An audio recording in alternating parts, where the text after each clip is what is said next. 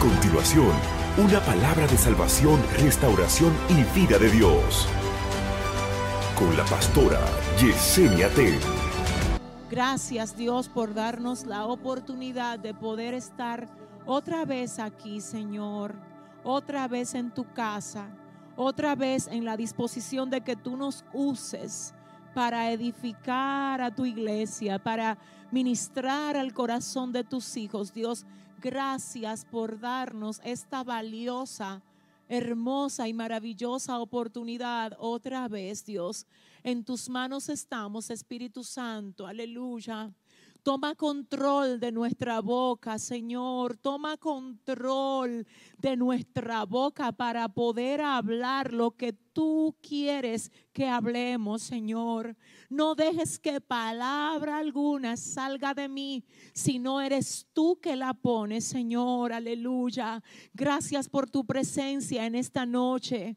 Gracias Dios, aleluya, por el mover de tu santa unción en medio nuestro. Aleluya. Gracias Dios. Gracias Señor. Sean todos bienvenidos a este nuevo tiempo. Qué bendición para nosotros poder estar aquí otra vez para dar continuidad a lo que ya iniciamos el domingo pasado, que como todos ustedes saben, tuvo como tema cuidado con lo que escuchas.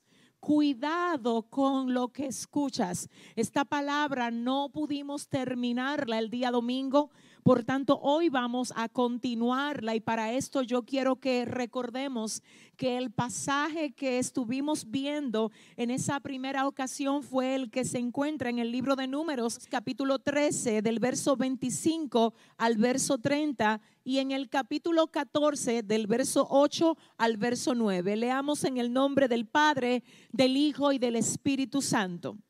Y volvieron de reconocer la tierra a fin de 40 días.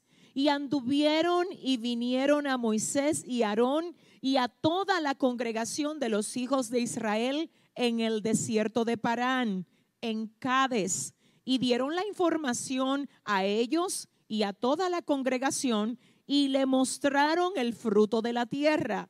Y les contaron diciendo, nosotros llegamos a la tierra a la cual nos enviaste, la que ciertamente fluye leche y miel, y este es el fruto de ella. Mas el pueblo que habita aquella tierra es fuerte y las ciudades muy grandes y fortificadas. Y también vimos allí a los hijos de Anac. Amalek habita el Neguet y el Eteo, el Jebuseo y el Amorreo habitan en el monte. Y el Cananeo habita junto al mar y a la ribera del Jordán. Entonces Caleb hizo callar al pueblo delante de Moisés y dijo, subamos luego y tomemos posesión de ella, porque más podremos nosotros que ellos. Ahora veamos lo que dice el mismo libro, pero esta vez en el capítulo 14, los versos 8 y 9. Si Jehová se agradare de nosotros, Él nos llevará a esta tierra y nos la entregará. Tierra que fluye leche y miel. Por tanto, no seáis rebeldes contra Jehová, ni temáis al pueblo de esta tierra, porque nosotros los comeremos como pan. Su amparo se ha apartado de ellos, y con nosotros está Jehová. No le temáis. Esto dice números 14, los versos 8 y verso 9. Aleluya. Gracias Dios por tu palabra, tu palabra que es perfecta, santa, que sana, que liberta, que cambia, transforma, alienta, ministra, afirma, fortalece. Dios, queremos tu palabra. Oh Señor, muévete como solo tú. Sabes si puedes hacerlo y a ti, solo a ti, te vamos a dar toda la gloria y toda la honra en el nombre de Jesús. Amén y amén. Recordemos que el tema es cuidado con lo que escuchas. En la primera parte de este mensaje estuvimos haciendo la la descripción de la diferencia entre oír y escuchar. Si usted no tuvo la oportunidad de ver esta primera parte, yo le invito a que la vea, a que la reciba al junto de toda su casa para que edifique su corazón. Pero además de ver la distinción entre oír y escuchar, nosotros estuvimos hablando de siete siete voces de las que tenemos que tener cuidado al prestarle oído, al prestarle la escucha.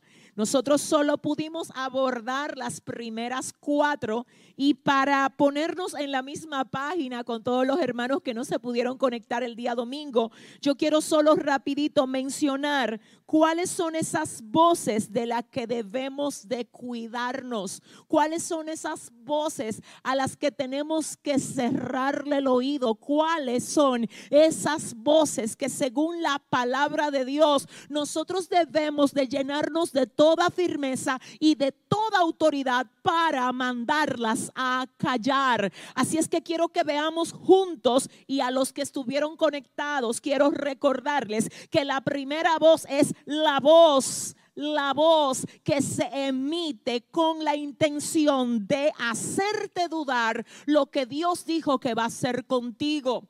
Hay una voz que cada vez que Dios te da una palabra acerca de algo, se va a levantar con la intención de hacerte dudar aquello que Dios dijo que va a hacer contigo. Aleluya.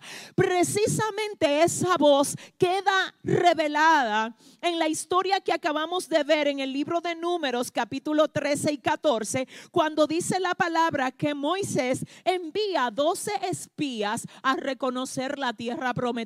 Obviamente sabemos que entre los 12 espías estaban Josué y estaban Caleb, pero habían 10 espías, escúcheme, que aunque pudieron percibir lo poderoso que había en aquella tierra, lo maravilloso y que ciertamente la tierra contaba con todas las características que el Señor había dicho que tenía la tierra que les había de entregar. Ellos vinieron cargados de miedo cargados de miedo que quisieron traspasar a los demás que no fueron a inspeccionar. Y cuando vienen esos diez espías cargados de miedo y dicen, no, no, sí, ciertamente, la tierra que nosotros vimos fluye leche y miel de ella, pero la verdad es que además de esto, ahí está el Ebeo, ahí está el Jebuseo, ahí está el Amorreo, ahí están los hijos de Anac, Amalek habita, y espérate, entonces cuando se le Josué y Calé, que también vieron al Jebuseo, que también vieron al Amorreo, que sabían todos los desafíos que había en aquella tierra. Dios mío, ellos decidieron, a pesar de los desafíos que sabían que había en aquella tierra, se propusieron.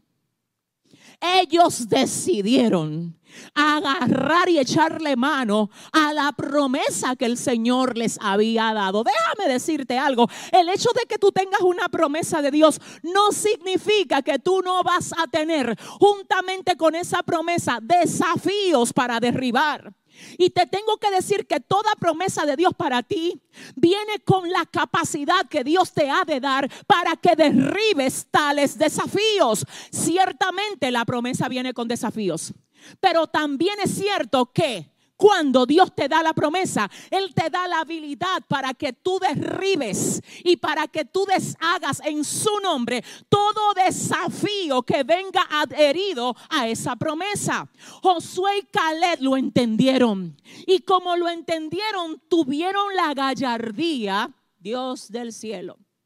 Tuvieron la autoridad, tuvieron la firmeza de mandar a callar a esos diez espías que aunque eran más en cantidad, pero no tenían la visión que tenían ellos. Entonces la primera voz que el Señor espera que tú mandes a callar es esa voz que quiere hacerte dudar de lo que Dios dijo que iba a hacer y de lo que Él dijo que te va a entregar. Y aquí tengo que hacer un paréntesis para decirles a ustedes que esta voz que quiere hacerte dudar de lo que Dios dijo que va a hacer y de lo que Él dijo que te va a entregar, no necesariamente siempre viene por alguien externo A veces esa voz que quiere hacerte dudar no viene por alguien externo, viene de adentro de ti viene de una voz interna que te habla a ti y te pone a ti a cuestionar si será cierto que Dios lo va a hacer, que cómo es que lo va a hacer. Así es que yo hoy quiero por favor pedirte que no solo mandes a callar las voces externas, sino también la voz interna que sale de ti que quiere hacerte dudar. Así es que yo hoy te pido en el nombre de Jesús que entiendas que para poder avanzar hacia lo que Dios tiene contigo, vas a tener que mandar a callar toda voz que quiere hacerte dudar. Esa fue la primera voz que vimos el día domingo y vamos rapidito a pasar a la segunda voz que estuvimos desarrollando ese día. La segunda voz fue la voz que quiere hacer que tú te intimides.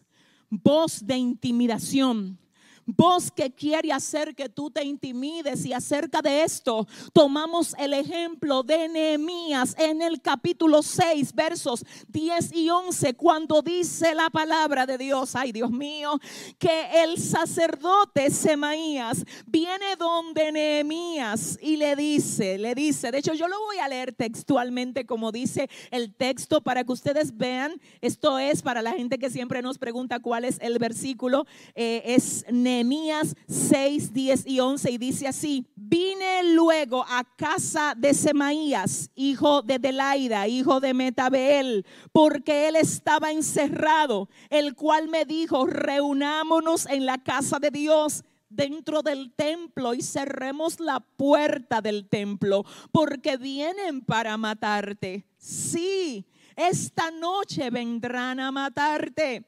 Entonces dije, Nehemías dice, entonces cuando Semaías me habló diciéndome estas palabras, yo a Semaías le dije, un hombre como yo ha de huir.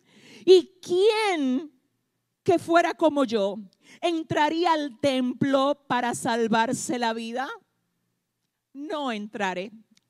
Nehemías responde al sacerdote diciendo, no, no voy a entrar. Yo sé que este levantamiento lo que busca es intimidarme y no, yo no voy a entrar. Y yo quiero decirte algo, en el momento cuando aquella voz llega a Nehemías, Nehemías se encontraba ocupado trabajando en lo que el Señor le había dicho que hiciera. Mi alma adora a Dios. Déjame decirte algo, Satanás nunca va a tratar de intimidar a alguien que no está produciendo resultados. Si hay cosas que están tratando de intimidarte, esa es la evidencia de que tú estás produciendo resultados. Nehemías dice, no, lo que quieren, obviamente yo parafraseando, es detener la obra que yo estoy haciendo y no, no voy a correr, no me voy a encerrar, no me voy a parar y no voy a dejar de trabajar. Dios mío, hay alguien ahora mismo viendo este mensaje a quien Dios le dice, no dejes de trabajar para mí, no dejes de hacer lo que yo te he mandado hacer, no dejes que ninguna voz contraria te intimide y paralice aquello que tú estás realizando para mí no tengas miedo. Mi cobertura está contigo, te dice el Señor. No tengas miedo. Nehemías le responde al sacerdote diciendo, no entraré, no correré, no me amedrentaré. Nada me va a intimidar. Continuamos con la voz número tres. Señores, la voz número tres es la voz dulce, pero que envenena. Y nosotros para proyectar o para desarrollar esta voz utilizamos como ejemplo lo que dice el libro de Proverbios capítulo 5 los versos 3 al 5, donde dice lo siguiente, porque los labios de la mujer extraña destilan miel y su paladar es más blando que el aceite, mas su fin es amargo como el ajenjo, agudo como espada de dos filos sus pies descienden a la muerte, sus pasos conducen al Seol. Ay, ay, ay. Oye, sus pasos conducen al Seol, sus pies descienden a la muerte. Ay, santo, mi alma adora. Su paladar es blando como el aceite, mas su fin es amargo como el ajenjo. Ella habla dulce. Sus labios destilan miel. Oírla es dulce, pero sus pasos conducen a la muerte. Mi alma adora a Dios. Yo quiero pedirte hoy, por favor, que te cuides de esas voces dulces que endulzan, endulzan tu carne, endulzan como tú te sientes. Quizás alegran tu corazón, pero lo hacen de una manera incorrecta. Te tengo que decir que Satanás no da nada de gratis. Te tengo que decir que cada vez que Él hace una oferta es para pasarte factura y cobrarte los intereses. Te tengo que decir que no te irá bien enlazado o enlazada a una relación que no procede de Dios para ti. Y aquí no solo hablo de relaciones adúlteras, también hablo de relaciones que son tipo de yugo desigual.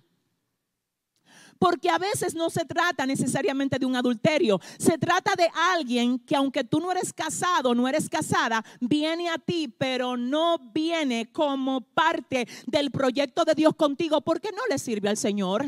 Y yo te tengo que decir a ti que hoy Dios te dice, cuidado con las mezclas.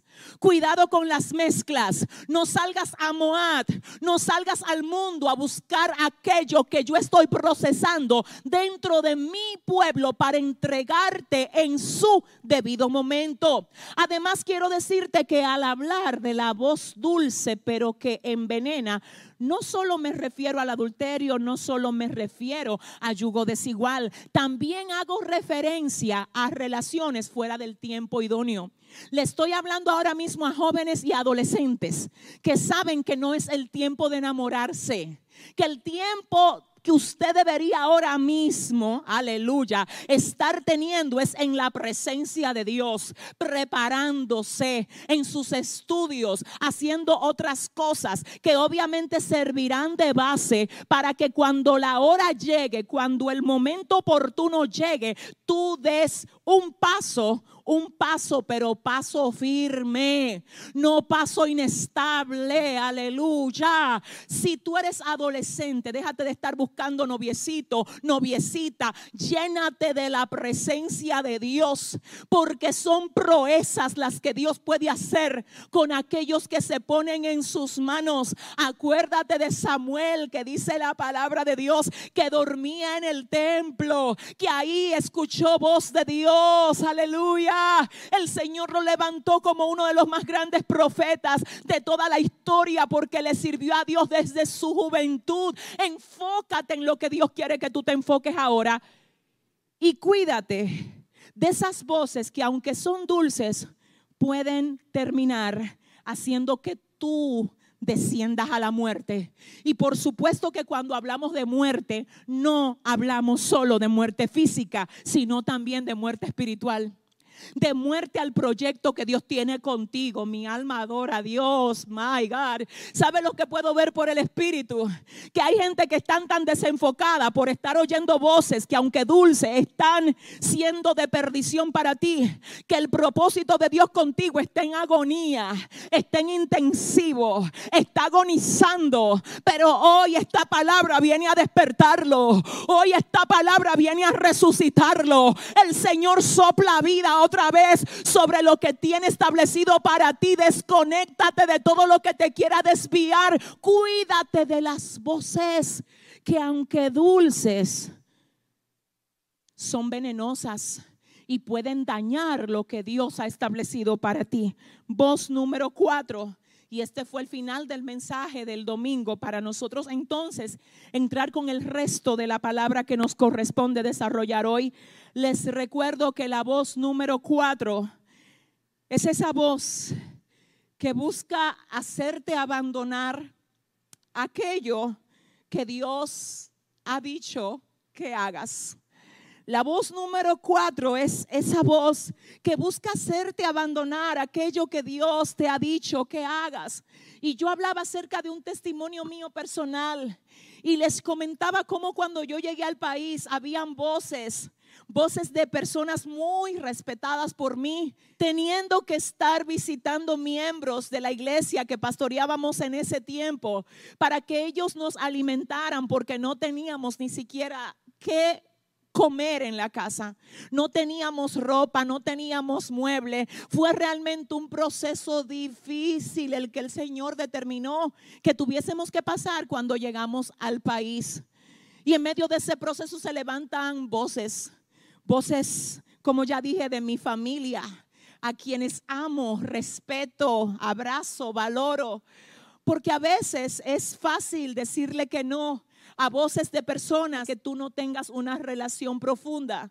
Se hace fácil decirle que no a personas con las que tú no has establecido un lazo de amistad o con la que no tienes conexión. Simplemente le puedes decir que no porque tu sentimiento no está comprometido con ellos. Sin embargo, se necesita mucha firmeza para aún amando a alguien o teniéndole en un pedestal poder decirle que no cuando te habla contrario a lo que Dios quiere que tú recibas. Y el hecho de decirle que no, no es irrespetarlos. El hecho de decirles que no, no es no amarlos. Es simplemente decirles lo que Dios tiene para mí es demasiado grande. Es demasiado grande y gracias por gracias por compadecerte de mí, pero yo no necesito tu compasión, yo necesito tu oración para que yo pueda llenarme de valentía y de valor para poder poder pasar esto a la manera de Dios. Y te tengo que decir que a mí me faltó en ese momento ese valor y yo escuchando las voces de esas personas que amo. Oh, y viendo la necesidad que en ese momento estábamos pasando, mi mamá me manda el dinero de comprar el vuelo. Y yo les comentaba a ustedes que yo lo compré pero que cuando lo compré lo puse debajo del colchón y el Señor envió a uno de sus profetas que me dijo, si te vas vas a tener ropa y vas a tener comida, pero el propósito de Dios contigo se va a abortar. Dios mío, yo recuerdo que aquel mismo día mi alma adora a Dios, yo rompí el vuelo, ay Señor, y yo le doy gracias a Dios porque en ese tiempo duré casi dos años aquí. Ustedes no se imaginan lo difícil que fue, no, no fue fácil sí hubieron días más difíciles que otros, en los que incluso nos fuimos con hambre a la cama, aleluya. Y déjame decirte algo, gloria a Dios, era Dios formándonos, era Dios procesándonos. Y si hoy yo tuviera que volver a pasarlo, yo lo volviera a pasar con todo mi corazón. ¿Sabes por qué? Porque la Biblia dice que Dios no aflige ni entristece de balde a los hijos de los hombres. Y detrás de todo dolor, detrás de todo sacudimiento, detrás de todo proceso, hay una nueva dimensión de gloria que Dios ha dispuesto a desatar a tu favor. Y acerca de esto nosotros leímos, wow, mi alma adora a Dios, el libro de los Salmos capítulo 11, verso 1, donde dice, en Jehová he confiado. ¿Cómo decís a mi alma? Que escape al monte cual ave. Señores, Señores, en Jehová he confiado. ¿Cómo decís a mi alma que escape al monte cual ave como si yo no tuviera un defensor, como si yo no tuviera un ayudador? Entonces nosotros, ay Dios mío, hoy queremos dejar depositado en ti la firmeza, la confianza, la gallardía, la entereza de que Ay, Dios del cielo, de que tú le puedas responder. Oye, mi amor, mira, para que tú me le puedas responder a cualquiera que venga de que acogerte pena, de que acogerte lástima, diciéndole, no es que yo no quiero que tú me tengas lástima, es que yo no quiero que tú me tengas pena. Esto no se va a quedar así. Esto es un proceso nada más, pero Dios me va a sacar de aquí. El Señor me entró en esto y Él me va a sacar de esto. ¿Cuántos pueden adorar a Dios en esta noche? Aleluya. Y ahora vamos a ver, wow, ahora vamos a entrar y vamos a desarrollar las otras tres voces que nosotros eh, no pudimos abordar el día domingo. Recordemos que son siete, ya vimos cuatro, ¿verdad? Ya vimos cuatro. Ahora vamos para la número cinco. Si tienes a alguien cerca de ti, yo quiero que tú le digas ahora mismo, así con toda firmeza, Dios te va a hablar en esta noche. Dile a tu vecino, abróchate el cinturón, abróchate. De verdad, porque esto viene fuerte. La voz número cinco. Yo quiero que tú te cuides de esta voz. Por favor, cuídate de esta voz. ¿Oíste? ¿Cuál es la voz número cinco?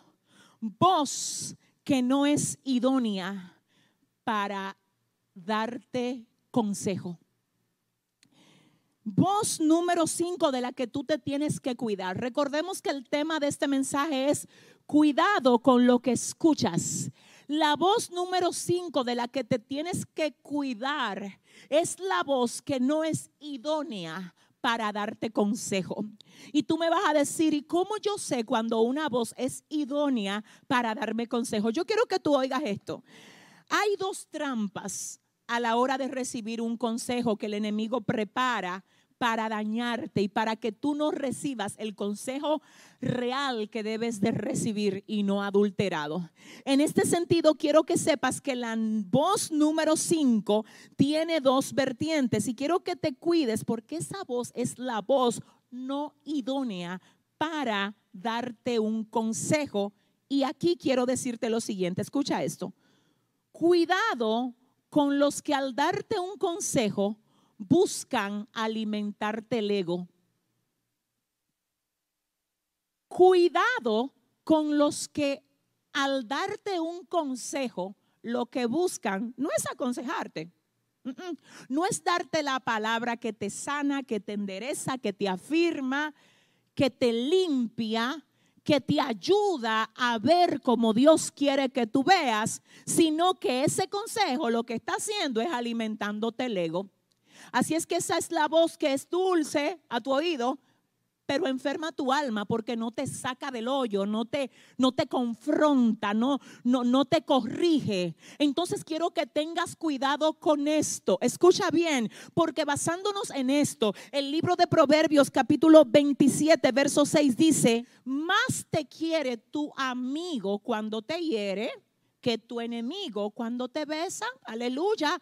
¿Tú sabes por qué dice esto el libro de Proverbios capítulo 27, verso 6? Porque el verdadero amigo nunca, nunca se va a comprometer con hacerte sonreír todo el tiempo, sino que a veces el verdadero amigo, por causa de lo mucho que te ama, te va a hacer llorar para sanarte. Y yo no sé si usted sabe que más vale, ay Dios, la herida que más vale el golpe, oiga, golpe de un amigo que el beso de un enemigo. Entonces, en ese sentido, quiero que tú sepas algo. Aunque el amigo cuando te hable, te golpee, ese golpe busca sanarte aunque el amigo cuando te hable afecte tu ego, deja que lo afecte. Porque es Dios usándolo para corregirte, para ayudarte, para sanarte. Entonces quiero que ustedes sepan que de esto tenemos que cuidarnos. Hay personas que solo le piden consejos a aquellos que ellos saben que no le van a decir la verdad porque tú tienes miedo a saber la realidad o más bien tú la sabes, pero no quiere que se te señale esa realidad. Y ese no es el modo sabio de recibir un consejo. Entonces en ese sentido quiero por favor pedirte que si tú lo que buscas realmente es crecer, no estés buscando personas que a la hora de aconsejarte te alimenten el ego en vez de decirte la realidad de lo que tú necesitas escuchar. Porque vuelvo a leer Proverbios 27, verso 6. Más te quiere tu amigo cuando te hiere que tu enemigo cuando te besa. Gloria a Dios en ese mismo orden y seguimos en la voz número 5, que es la voz no idónea para darte el consejo, tenemos otra vertiente acerca de el recibir consejos. Y es que así como tenemos personas que aconsejan para alimentar el ego, Ay Dios del cielo, ayúdame, Padre. Asimismo, hay personas que cuando se le da la apertura para que ellos den un consejo, lo que hacen a través de esto es que buscan expresar los malos sentimientos que sienten hacia ti. Ese sería el otro extremo. Te acabo de hablar de aquellos que cuando te aconsejan te alimentan el ego. Ahora te voy a hablar del otro extremo, de personas que te aborrecen tanto que cuando tú le pides un consejo, lo que están haciendo es utilizando esa vía de entrada que tú le provees para a través de esa vía mm, expresar la maldad, expresar el sentimiento dañado que tienen hacia ti. Entonces por eso quiero que te cuides, necesito que te cuides. A la hora de buscar un consejo, te tengo que decir que no todo el mundo está apto para aconsejarte.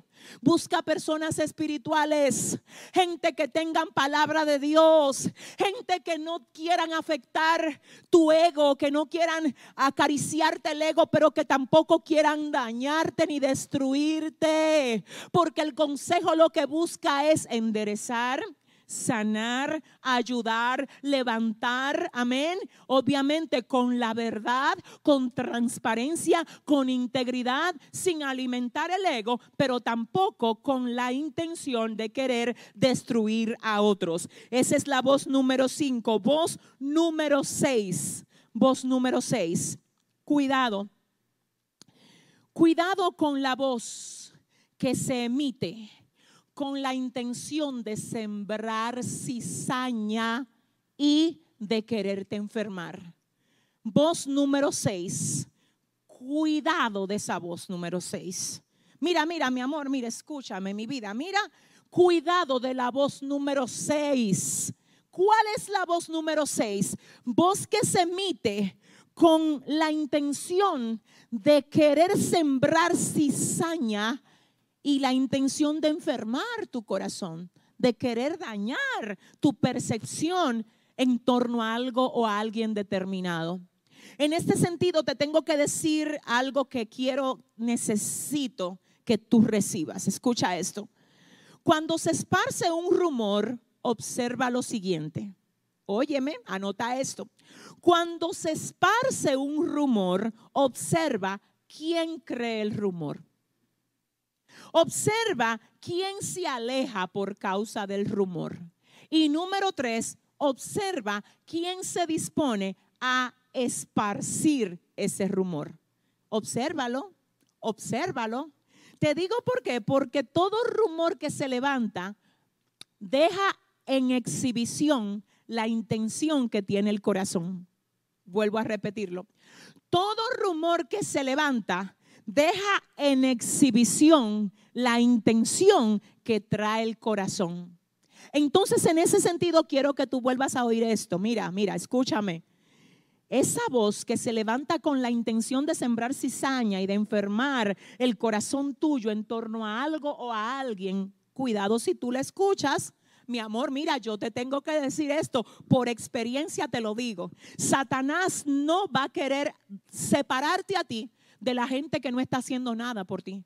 Él quiere que tú sigas conectado a ellos. La gente que te incita al pecado, Él no quiere que se dividan de ti, Él quiere que se queden contigo. Pero ¿sabes de quiénes Él va a querer dividirte? De la gente que Dios está usando para edificar en ti lo que Dios quiere construir.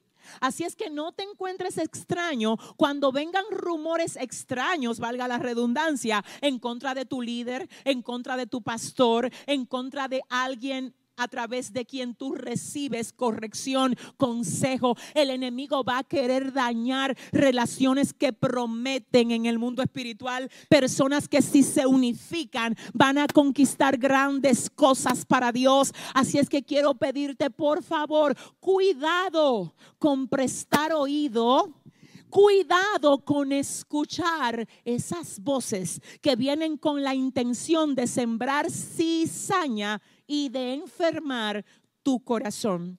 Quiero que oigas esto. Cuando un rumor se esparce, quiero que oigas, las personas que creen ese rumor, las que lo creen, sin haber tenido una base, una base sólida para creerlo, realmente esas personas no son confiables, no tienen carácter firme. Cualquier cosa los mueve, porque ellos solo se mueven por lo que oyen ellos no necesitan tener una base real, firme, sana, para poder tener un concepto, un concepto real y un concepto veraz, sino que ellos se dejan mover por lo que le dijeron, por lo que vieron, sin conocer a fondo la verdad de un asunto. Entonces, cuando tú identificas estas personas que son las que creen el rumor, te tengo que decir que estás identificando a alguien no confiable. Quiero que oigas, esas personas no son confiables. Número dos, quiero que escuches esto. Cuando se esparce un rumor, observa quién se aleja por causa de ese rumor. Hay personas que se van a alejar de ti por lo que otro le dijo acerca de ti. Ellos no te conocen bien. Ellos todavía no te dieron ni siquiera la oportunidad de que tú te expliques, pero ya ellos tienen un concepto creado de ti o de la situación determinada que se esté murmurando porque alguien se lo comentó, porque alguien se lo dijo. Entonces, en ese sentido te tengo que decir esto y quiero que lo recibas. Si alguien se alejó de ti por causa de un rumor que se levantó en tu contra, te tengo que decir, mi amor, que tú no debes de sentirte mal por eso. Te digo por qué. Porque esa persona alejándose de ti por causa del rumor está demostrando que cualquier cosa, que cualquier otra cosa la iba a alejar de ti más adelante. Las personas que Dios asigna a ti no se van de ti por causa de un rumor falso en contra de ti. Ni siquiera se van de ti cuando tú cometes errores, porque esas personas son asignadas a ti. Y como son asignadas a ti, aun cuando tú te caes, ellos te ayudan a levantarte. Entonces déjame decirte algo. Si alguien se alejó de ti, oh, mi alma adora, por algo que escuchó, que dijeron mal acerca de ti, mi amor, ese realmente es alguien al que tú no tienes que lamentar. Porque por más que tú trates de mantener a alguien así dentro de tu círculo, tú lo que estás es es extendiendo la fecha de un funeral.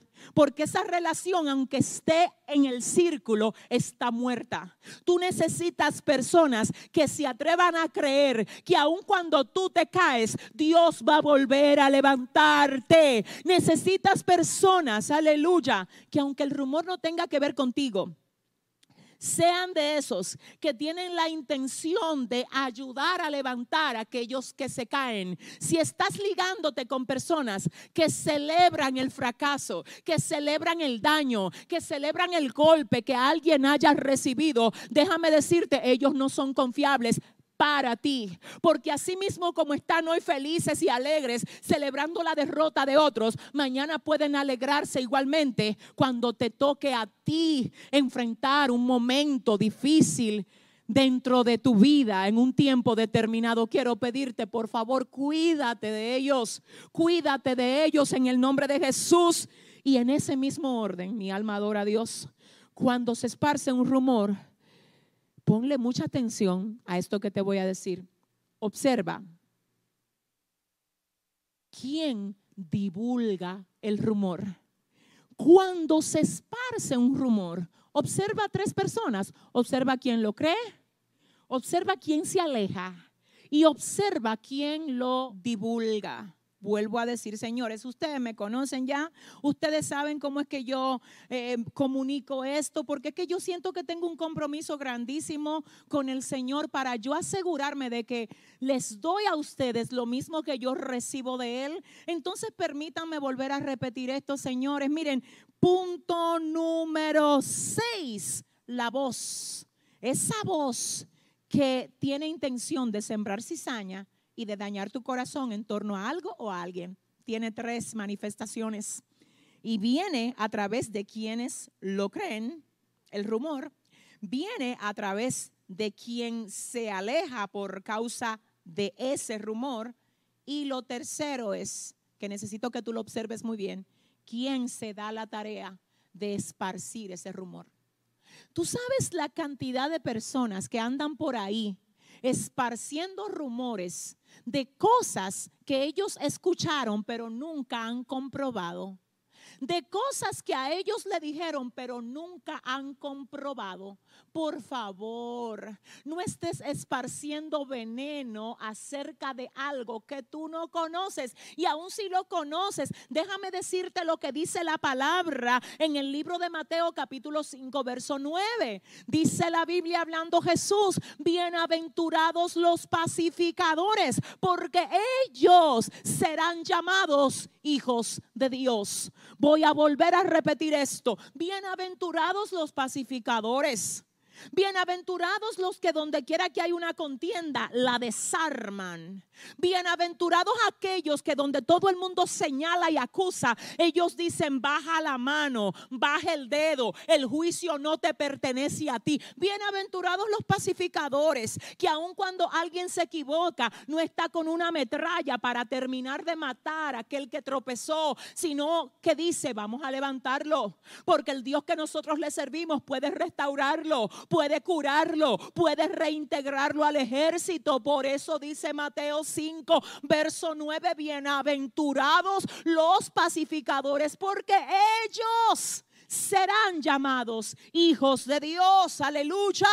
Entonces ahora voy con la voz número 7 y esta es la final. Mi alma adora a Dios. Y yo quiero que usted, por favor, mire de verdad, tome mis apuntes. Amado, amada, tome mis apuntes de esto. Voz número 7, óigame. Voz que se niega a ser emitida. La voz número 7 es la voz que no se pronuncia, que tiene un zipper. Es la voz del silencio.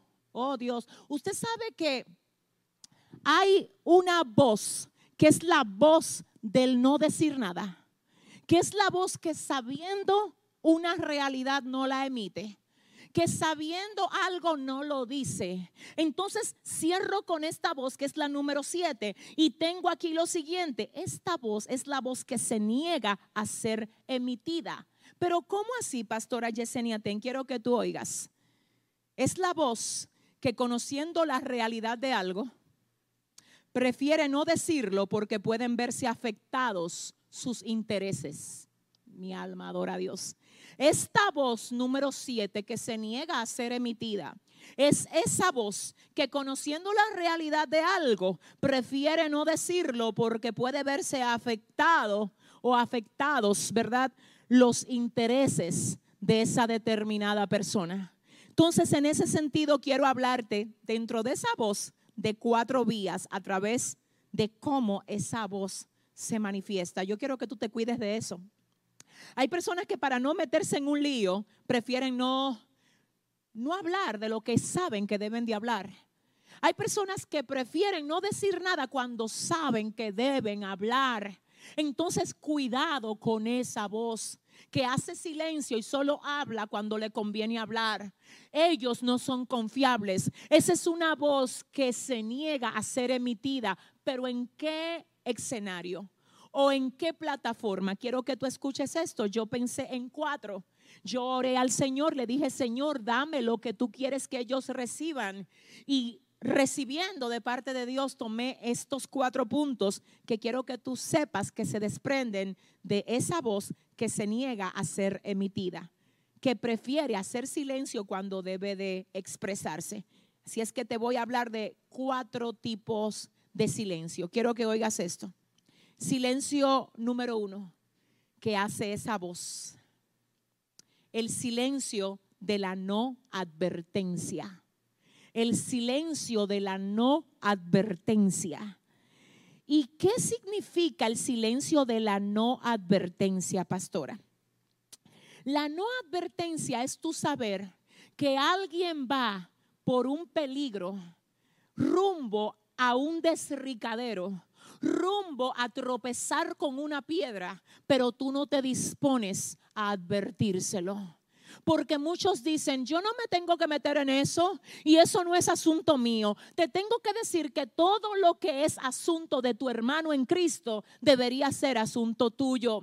Cuando alguien dice, no, eso no es asunto mío, eh, lamentablemente, inevitablemente, me hace pensar en Caín, que cuando Dios le preguntó, ¿dónde está tu hermano Abel? Él le responde diciendo, ¿y qué sé yo de mi hermano Abel? Como quien dice, eso no es asunto mío donde esté Abel. Entonces déjame decirte algo, el Señor te ha puesto a ti como guarda de tu hermano en el espíritu. Y si tú ves algo que representa un peligro para él, amor de mi vida, Amor mío, no dejes que tu hermano se pierda, tú pudiendo advertirle a causa de eso que él está a punto de hacer o a causa de eso en lo que él está a punto de caer. Entonces tienes que tener cuidado de las personas que tú ves que saben las cosas, pero sabiéndola, se quedan callados y caen dentro de esas voces que nosotros debemos de cuidarnos de ellas.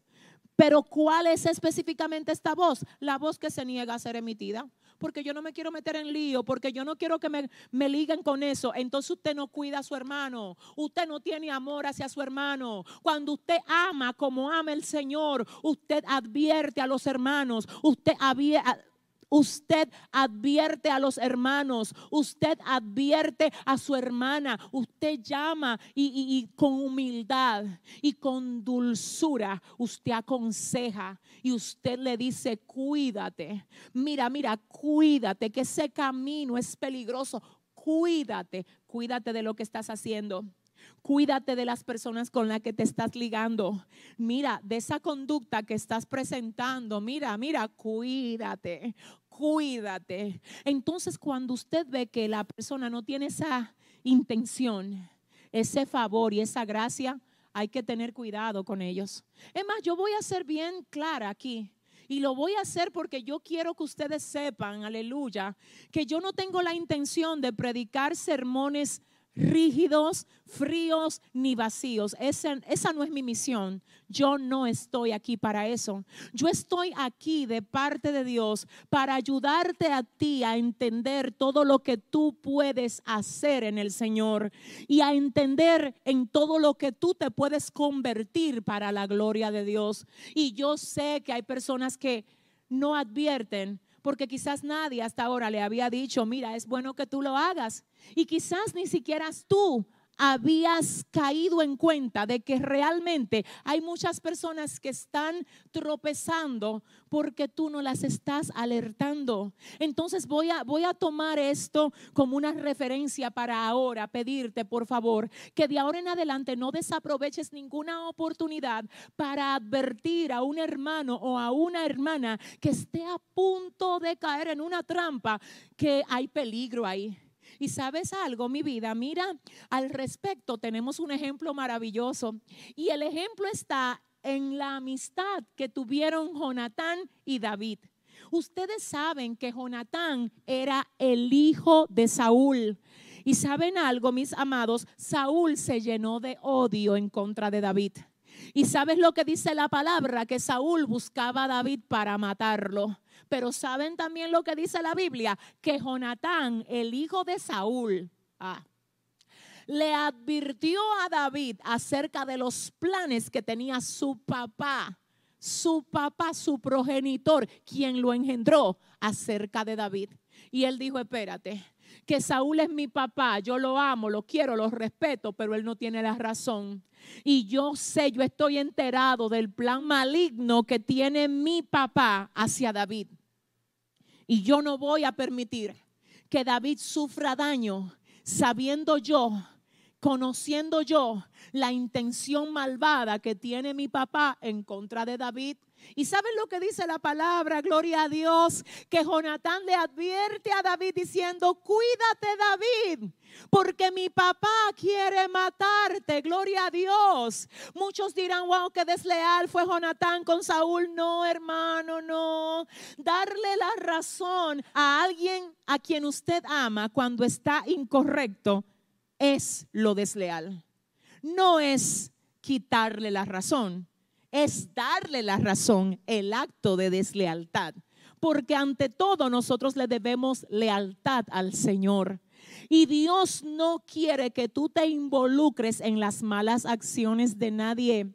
Las personas son propensas a darle la razón al otro, aunque el otro no la tenga, simplemente porque se trata de mi mejor amigo, simplemente porque se trata de un familiar. Entonces, en ese sentido, ¿sabes lo que te dice el Señor? Aleluya.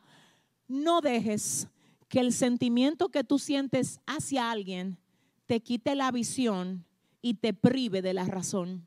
¿Sabes por qué? Porque esto no se trata de apoyarle a nadie el mal proceder que tiene. Se trata de hacer que ellos salgan de ese círculo de maldad y que se posicionen donde Dios los quiere. Pero si tú te unes a ellos y les das la razón cuando no la tienen, tú no los vas a ayudar. Y te voy a decir algo más. Yo sé que hay personas que se van a ofender cuando tú los confrontas, porque ellos esperan que tú te unas a ellos. Pero ¿sabes qué es lo que pasa? A ti te conviene más que ellos se enojen contigo y no que Dios se enoje contigo.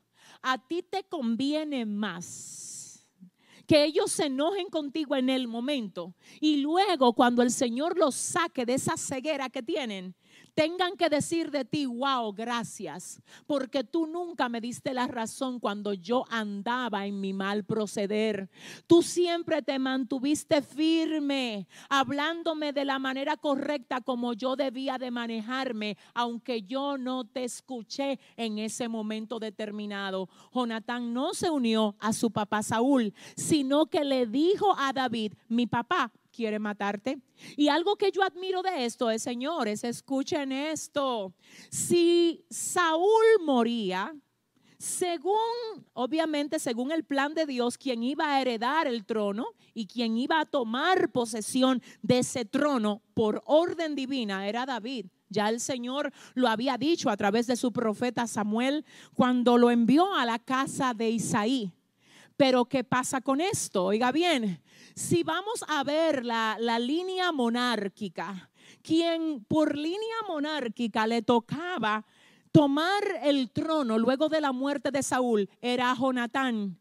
Pero Jonatán no estaba pendiente a que si su papá moría, David cogía el trono, pero que era él que le correspondía. Si hubiese estado lleno de maldad, Jonatán se hubiese unido a lo que su papá quería hacer, con la intención de él sentarse en el trono. Pero Jonatán dijo, no, aquí lo que importa no es un trono, aquí lo que importa no es que yo me una a mi papá, aquí lo que importa es que yo le advierta a David acerca del peligro que corre, porque mi papá busca matarle. Por eso David pudo huir. Así es que Dios utilizó la advertencia de Jonatán para librar a David. De igual modo el Señor quiere usar la advertencia tuya para que otros sean librados de trampas que el enemigo ha armado en contra de ellos. Así es que no te niegues a emitir tu voz, tu voz de advertencia. La otra voz es la voz que no confronta. La otra voz dentro de esa voz que se niega a, ser emitida es la voz que no confronta. Ya te hablé de la primera voz que es la voz que advierte. Ahora te estoy hablando de la número dos que es la voz que no confronta. Y te voy a decir lo que es esto. Confrontar no es herir. Confrontar es hacer ver al otro con amor, con mansedumbre, donde está mal y ayudarlo para que mejore en esa determinada área o en esa determinada acción. Entonces, en ese sentido, yo quiero que tú me escuches, amor mío. Hay muchas personas que son demasiado buenas hablando por la espalda de otro, murmurando al otro. Qué cobarde es, mi amor, mira, con todo el respeto. Y ojalá que tú no estés en ese grupo. Pero qué cobardes son las personas que en vez de llamar a su hermano a hablarle cara a cara, prefieren hacerlo a sus espaldas con otro hermano que no tiene nada que ver con ese asunto. Siempre he dicho, cuando tú quieras ayudar a alguien, asegúrate de hablarle a ese alguien y no hablar de ese alguien.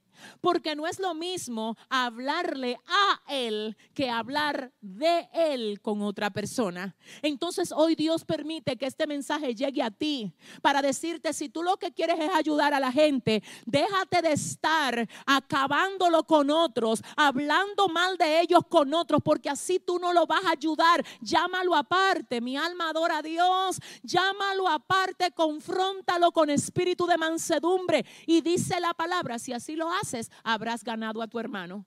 Pero tú sabes cuál es el estilo de hoy de la gente, acabar con el otro. No, mi vida. Si tú tienes una situación que decirle a Eleana, no se la cuentes a Anita, porque Anita no es la del problema. Tú lo que estás es enfermando a Anita en contra de Leana. Ve directo donde Leana y háblele a ella. Ay, es que yo no tengo vía, yo lo vi, entonces no tengo cómo acercarme. Demasiadas vías hay ahora. Hay demasiadas formas a través de las que podemos comunicarnos con los demás. Pero la gente cobarde habla por la espalda.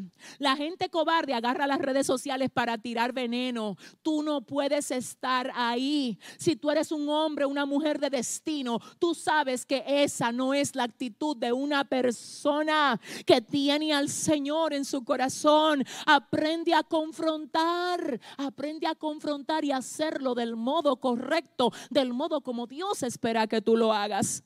En ese mismo orden, en la última voz tenemos, ahí, lo número tres.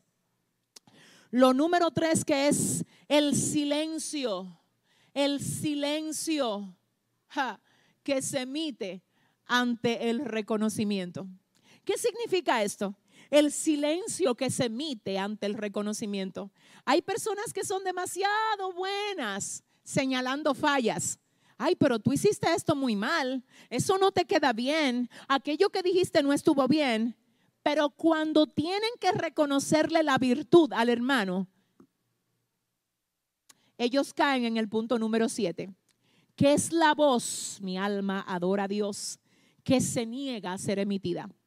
Y se les complica hablar de las virtudes de otros y reconocer la victoria de otros. Ay, Dios mío, esto se debe a sentimientos malsanos. Esto se debe a veces a falta de identidad. Esto se debe a celos, esto se debe a amargura, esto se debe a envidia. Oh, en el nombre de Jesús aprende a reconocerle la virtud a los demás. ¿Sabes qué? Es de grandes reconocerle la virtud a los demás. Es de grandes reconocer cuando alguien hizo o dijo algo del modo correcto, cuando superó algo. Cuando ves que está procediendo mejor a como procedía antes, es de grandes que tú lo reconozcas y digas, lo estás haciendo bien. Al respecto, quiero mencionarles así bien rápido el cuadro que la Biblia nos presenta en el libro de los Hechos cuando nos habla acerca de Aquilas y Priscila. Recordemos que Aquilas y Priscila era una pareja de esposo. Según los comentaristas, señores, ambos ministraban, ambos enseñaban la palabra, ambos tenían el ministerio, el llamamiento de Dios para instruir a todo lo que era el cuerpo de la iglesia en aquel momento y en medio de todos aquellos acontecimientos surge un evangelista tremendo de Dios. Un hombre que la Biblia dice que era elocuente y poderoso en sus palabras, llamado Apolos. Dice la palabra que cuando Apolos predicó en una ocasión delante de Aquilas y de Priscila, siendo tan excelente, gloria a Dios, falló Falló porque Aquilas y Priscila se dieron cuenta que él solo predicaba acerca del bautismo de Juan. Entonces el mensaje de Apolos estaba desactualizado. Amén. Pero me gusta ver lo que dice la palabra y es que dice que Aquilas y Priscila lo llamaron aparte y le dijeron, ven acá Apolos, ven acá. Yo estoy parafraseando, mi gente, ya saben. Ven acá, Apolos, ven acá, déjame decirte algo. Tú tienes un ministerio poderoso. Oye, el mensaje tuyo llega al corazón de la gente. Oye, Dios te usa con gracia, con denuedo. Mira, tú eres parte de nosotros. Pero Apolos, tú tienes que mejorar algo. Apolo, y lo que tú tienes que mejorar es que tú necesitas documentarte más para que tu mensaje se actualice. Ay, Dios mío, qué tremendo es que predicadores como eran Aquilas y Priscilas llamaran a otro predicador llamado Apolo ay Dios mío, para ayudarlo a mejorar. Tú sabes hoy lo que está pasando en muchos de los miembros del cuerpo. Ay Dios, que algunos perciben como amenaza a aquellos que Dios está levantando. Y no, amor, no. Los que Dios está levantando, no importa el ministerio que tú tengas, no son amenaza para ti. Vienen a enriquecer y a complementar el trabajo que estás haciendo tú. Así es que todo lo que tú tengas que hacer para ayudar a un hermano que tiene llamado de Dios, aunque sea parecido al tuyo, hazlo. Deja que Dios te use dejando marcas, marcas positivas, marcas de bendición en la vida de ese hermano. ¿Sabes por qué? Porque cada vez que tú ves una falla en un hermano, Dios lo que te está dando es la oportunidad de que tú colabores en el crecimiento de ese hermano. Y si tú no te dispones a hacerlo, ¿sabes lo que va a pasar? Dios va a usar a alguien más. Porque cuando Dios tiene llamado para alguien, no va a haber diablo ni demonio que pueda pararlo. Y simplemente a ti Dios te está otorgando la oportunidad de que te involucres en el crecimiento de ese hermano. Pero si tú en vez de aprovechar esa oportunidad, lo que haces es que lo denigras y tratas de derrumbarlo porque lo ves débil, déjame decirte que está llamado por Dios, no por ti, no por mí. Y como quiera, Dios lo va a levantar. Así es que hazte parte de su crecimiento para que cuando Dios lo levante te pueda mirar y decir, Él me ayudó, ella me ayudó y nunca intentó destruirme. Aleluya. Qué tremendo es esto, mi alma adora a Dios. Usemos este consejo que nos da el Señor para que nuestra voz no sea esa voz que se niegue a ser emitida frente a la necesidad de reconocimiento. Gloria al Señor. Y termino con esto. Dentro de nuestra última voz, que es la voz que se niega a ser emitida, está, señores, nosotros vimos cuatro, ¿verdad? La voz que se niega a advertir, la voz que se niega a confrontar, la voz que se niega a reconocer o a validar, y ahora la voz que se niega a ser emitida por causa de miedo. Oh my God. Escucha lo que te dice el Señor, que el miedo no te estanque. Óyeme, que el miedo no te estanque. Dice la palabra en el libro de Primera de Samuel capítulo 17 que cada día se había levantado un paladín que intimidaba al ejército de Israel, que los amenazaba con destruirlos. Y dice la Biblia que lo oyó David. Así mismo dice, y lo oyó David. Y cuando David lo oyó, todos los del ejército de Israel tenían la boca cerrada porque tenían miedo. Esa voz del ejército de Israel se había cerrado. ¿Por qué? Por causa de miedo. ¿Y sabes qué pasó? La voz de David frente a aquel paladín se abrió. Ah, oh my God. David abrió la boca. ¿Y sabes lo que dijo David acerca de aquel filisteo? Él dijo, ¿quién es este filisteo incircunciso? Que se atreve a desafiar a los escuadrones del Dios viviente. Y más adelante en la batalla, oh Dios mío, David hablándole a Goliat directamente dice, oye lo que te voy a decir, tú vienes contra mí con espada, lanza y jabalina, mas yo vengo contra ti en el nombre del Señor, aleluya. En otras palabras, la voz de David, la boca de David se abrió en la cara de aquel filisteo incircunciso. Que por cierto, como en otras ocasiones hemos dicho, mientras todo el pueblo le llamaba gigante, David siempre le llamó el filisteo incircunciso porque él no dejó que el miedo cerrara su boca, no dejó que el miedo lo paralizara. Por eso David no cae frente al grupo de personas número siete, que aunque pueden hablar, se tapan la boca porque no emiten su voz. Entonces yo quiero que tú tengas cuidado con eso, porque mira qué es lo que pasa con este grupo de personas número siete que se callan la boca para no dañar sus intereses, que ellos solamente hablan cuando les conviene hablar. Tú no quieres gente así. Tú quieres personas que digan la realidad. Personas que cuiden, personas que levanten, personas que no les importe lo que otros dicen de ellos, porque no se unen a hacer maldad, sino que levantan, que restauran, que advierten, que sana, que confrontan. Aleluya. Oh, gracias Señor, porque sé que tu palabra nos retorna atrás vacía. Y te tengo que decir algo, Dios mío, y con esto voy a cerrar. Todo lo que tú oyes hará que quede revelado lo que hay dentro de ti. Si recuerdas, oír es saber que hay un sonido. Escuchar es tener la intención de registrar lo que se oye. La escucha tiene que ver con prestar atención. El oír no necesariamente. Entonces es oyendo que tú dices, esto sí le voy a dar entrada y esto lo rechazo. Cuando tú le das entrada, estás procesando, estás escuchando. Cuando simplemente oyes, dice, eso no le voy a dar entrada porque eso no procede de Dios. Entonces, en este sentido, te voy a volver a decir esto todo lo que tú oyes va a revelar quién tú eres. Va a revelar cómo eso te afecta, lo que eso hace que tú hagas. El modo como después de tú saber eso, tú vas a tratar al hermano o tú vas a tratar a la hermana. El modo como tú después de saber eso, vas a levantarte en defensa de lo que Dios te ha puesto en la mano. Mi alma adora a Dios. Ay, Espíritu Santo, gracias. Espíritu Santo, gracias porque yo sé que tú estás hablándole al pueblo. Porque yo sé que a través de esta palabra hay mucha gente que hoy se alinea y comienza a entender, aleluya, qué es lo que tú quieres que nosotros como pueblo tuyo escuchemos.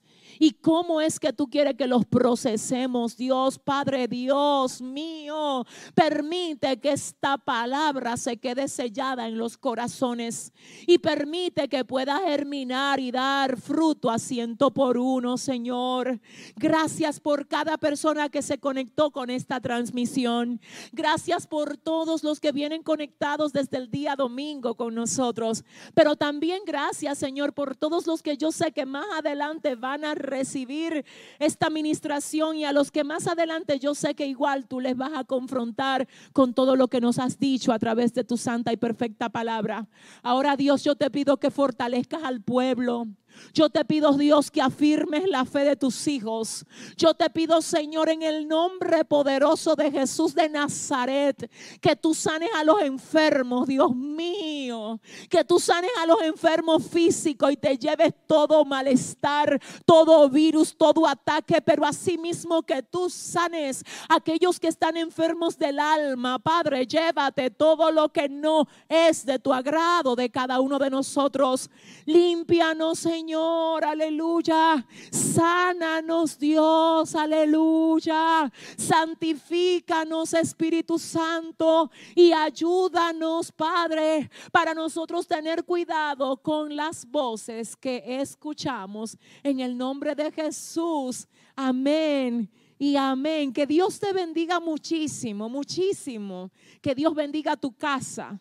Que Dios bendiga tu entrada, tu salida, que el Señor te guarde y que todo lo que Dios ha dicho de ti pueda tener cumplimiento con creces en tu vida y en toda tu casa. Será hasta la próxima. Muchísimas bendiciones y gracias por ser parte de nosotros. Bye bye. El Centro Cristiano Soplo de Vida agradece la colaboración de todos los que han contribuido con nuestra jornada, la Iglesia en las calles, a través de la que hemos podido proveer a más de 2.500 familias y pastores de otras congregaciones de alimentos, medicinas y otros recursos de primera necesidad. Gracias por unirte a nosotros en esta gran labor, que estamos convencidos traerá grandes recompensas a tu vida por disponer tu corazón para hacer uso de la compasión y la generosidad a pesar de las dificultades implícitas en los actuales momentos. Nuestra próxima invasión será este sábado 23 de mayo, día en el que estaremos visitando otros sectores y al junto de la palabra del Señor llevaremos muchas más raciones para seguir cumpliendo con la indicación que para este tiempo nos ha dado el Señor. Porque tuve hambre y me disteis de comer, tuve sed y me disteis de beber, fui forastero y me recogisteis, estuve desnudo y me cubristeis. Si quieres ser parte de esta misión,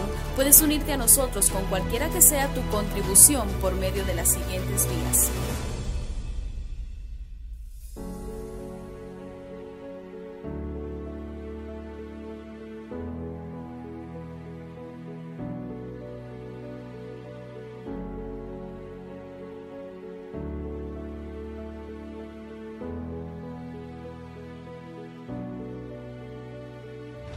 Ministerio Internacional Soplo de Vida con la pastora Yes